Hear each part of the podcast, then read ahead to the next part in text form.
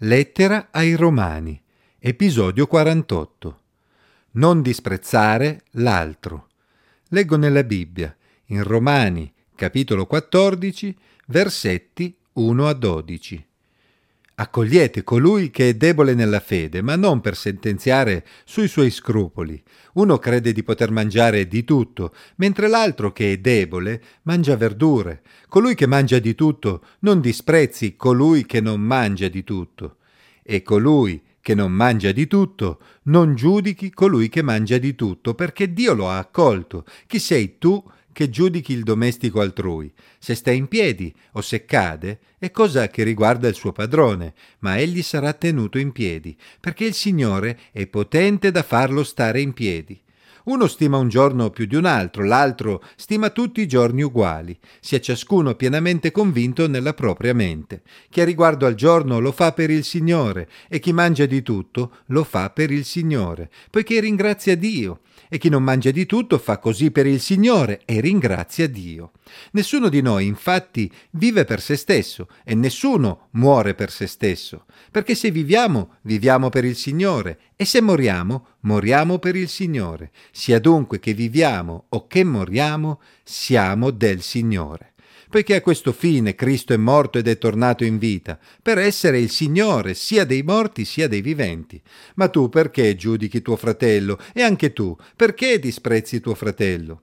Poiché tutti compariremo davanti al tribunale di Dio. Infatti sta scritto, come è vero che vivo, dice il Signore, ogni ginocchio si piegherà davanti a me e ogni lingua darà gloria a Dio. Quindi ciascuno di noi renderà conto di se stesso a Dio. L'esperienza mi ha mostrato che spesso le più acerbe discussioni tra cristiani nascono su argomenti sui quali è possibile avere opinioni diverse senza che venga messa in dubbio la fedeltà a Dio dell'una o dell'altra parte. È su questo tipo di discussioni che l'Apostolo Paolo attira l'attenzione dei suoi lettori in questa parte della lettera. Egli non si riferisce infatti a comportamenti che tutti potevano identificare come peccato sulla base delle scritture ma ad argomenti circa i quali era possibile avere opinioni diverse a seconda del punto di vista da cui si guardavano le cose. Nell'affrontare questo brano osserviamo che l'Apostolo Paolo non è entrato in dettagli specifici circa le persone che avevano scelto di non mangiare carne o di avere un'attenzione particolare verso giorni specifici dell'anno, ma ha affrontato il tema in modo abbastanza generico per permettere ai suoi lettori di cogliere i principi a cui dovevano attenersi tutte le volte che ci si sarebbe trovati in situazioni analoghe.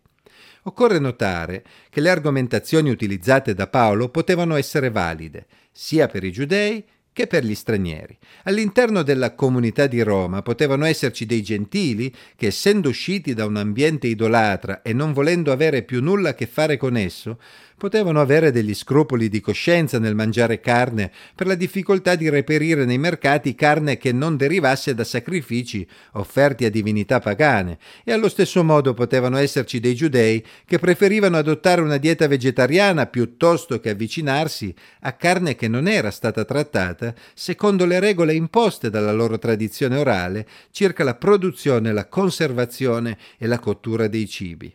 Per quanto riguarda l'attenzione da dare a giorni specifici, chi proveniva dal giudaismo era abituato alle discussioni interne tra varie fazioni che si rifacevano a tradizioni orali diverse riguardanti i tempi e i modi in cui dovevano essere rispettate certe festività e ricorrenze particolari ma anche chi proveniva dal paganesimo si confrontava con una società che aveva tradizioni e giorni festivi che per chi aveva creduto in Gesù Cristo non avevano più significato. Come comportarsi durante tali giorni anche con parenti e amici? Bisognava adottare un atteggiamento distintivo? Fino a che punto? C'erano quindi molte situazioni diverse a cui potevano applicarsi le indicazioni di Paolo. Ciò che è importante comprendere è che Paolo, con grande attenzione, non stava indicando come debole il giudeo, piuttosto che il gentile, perché altrimenti avrebbe fomentato ancora di più le divisioni già esistenti nella comunità romana, proprio quelle divisioni che lui voleva evitare. Chi sono quindi i deboli in questo brano? Dagli esempi fatti da Paolo apprendiamo che coloro che egli chiama deboli nella fede sono coloro che, siano essi giudei o gentili, hanno una coscienza più debole che li porta a farsi scrupoli e ad adottare una posizione restrittiva su vari temi anche quando l'insegnamento apostolico e le scritture non davano indicazioni precise al riguardo, lasciando invece una certa libertà d'azione. L'Apostolo Paolo, con grande saggezza, non prende una posizione precisa su questi temi, ma invita gli uni e gli altri a rispettarsi a vicenda, senza disprezzare o giudicare chi la pensa e agisce diversamente. Infatti Dio accoglie sia gli uni che gli altri e il loro rapporto con Dio non è certamente messo in pericolo dalle loro opinioni su alcune questioni specifiche, anche se le posizioni di due sono differenti su certi temi, per la grazia di Dio possono stare entrambi in piedi davanti al Signore. Quanto abbiamo bisogno di comprendere questo insegnamento anche noi, oggi, e quante divisioni si potrebbero evitare. Paolo mette piuttosto in evidenza l'importanza delle motivazioni che spingono il credente a comportarsi in un modo o in un altro. Così chi mangia carne senza farsi scrupoli ringrazia Dio per la sua libertà e chi mangia verdure per evitare di mangiare carne di dubbia provenienza è felice di averlo fatto e ringrazia Dio allo stesso modo. Chi pensa di dover adottare un comportamento particolare durante giorni specifici, magari per distinguersi dai pagani che lo circondano, lo fa per onorare il Signore e così onora il Signore anche chi adotta un comportamento che non varia in base al giorno, ma onora comunque il Signore sempre. Ognuno ha una convinzione diversa, ma la motivazione è la medesima, voler onorare il Signore. Su tutte quelle questioni per le quali non c'erano indicazioni precise da parte del Signore, l'Apostolo Paolo era convinto che ogni vero credente avrebbe agito secondo coscienza, con il desiderio di piacere a Dio, non per compiacere a se stesso, sapendo che un giorno tutti avrebbero risposto a Dio delle proprie azioni.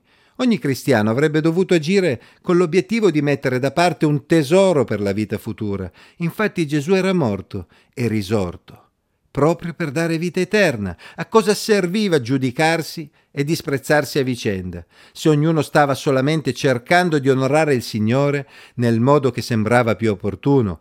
Quale senso avevano tutte quelle discussioni alla luce della vita eterna? Un giorno tutti si sarebbero piegati davanti al Signore e avrebbero reso conto di se stessi a Dio. Nel frattempo, essi dovevano imparare a rispettarsi e ad amarsi a vicenda, indipendentemente dalle opinioni su temi specifici, sui quali era lecito avere punti di vista diversi. Teniamo presente che gli argomenti a cui Paolo si riferisce sono a titolo di esempio e potrebbero essere diversi da quelli che ci troviamo a dibattere tra di noi, nella nostra situazione culturale specifica. Quando un peccato è chiaramente condannato nella Bibbia, non è ovviamente oggetto di discussione, ma a seconda del luogo, del tempo e della nazionalità delle persone coinvolte, ci si può trovare ad affrontare temi per i quali i punti di vista possono essere diversi, senza che nessuno abbia necessariamente torto. In tali situazioni i discepoli di Gesù dovranno sempre essere in grado di riconoscersi e di amarsi a vicenda.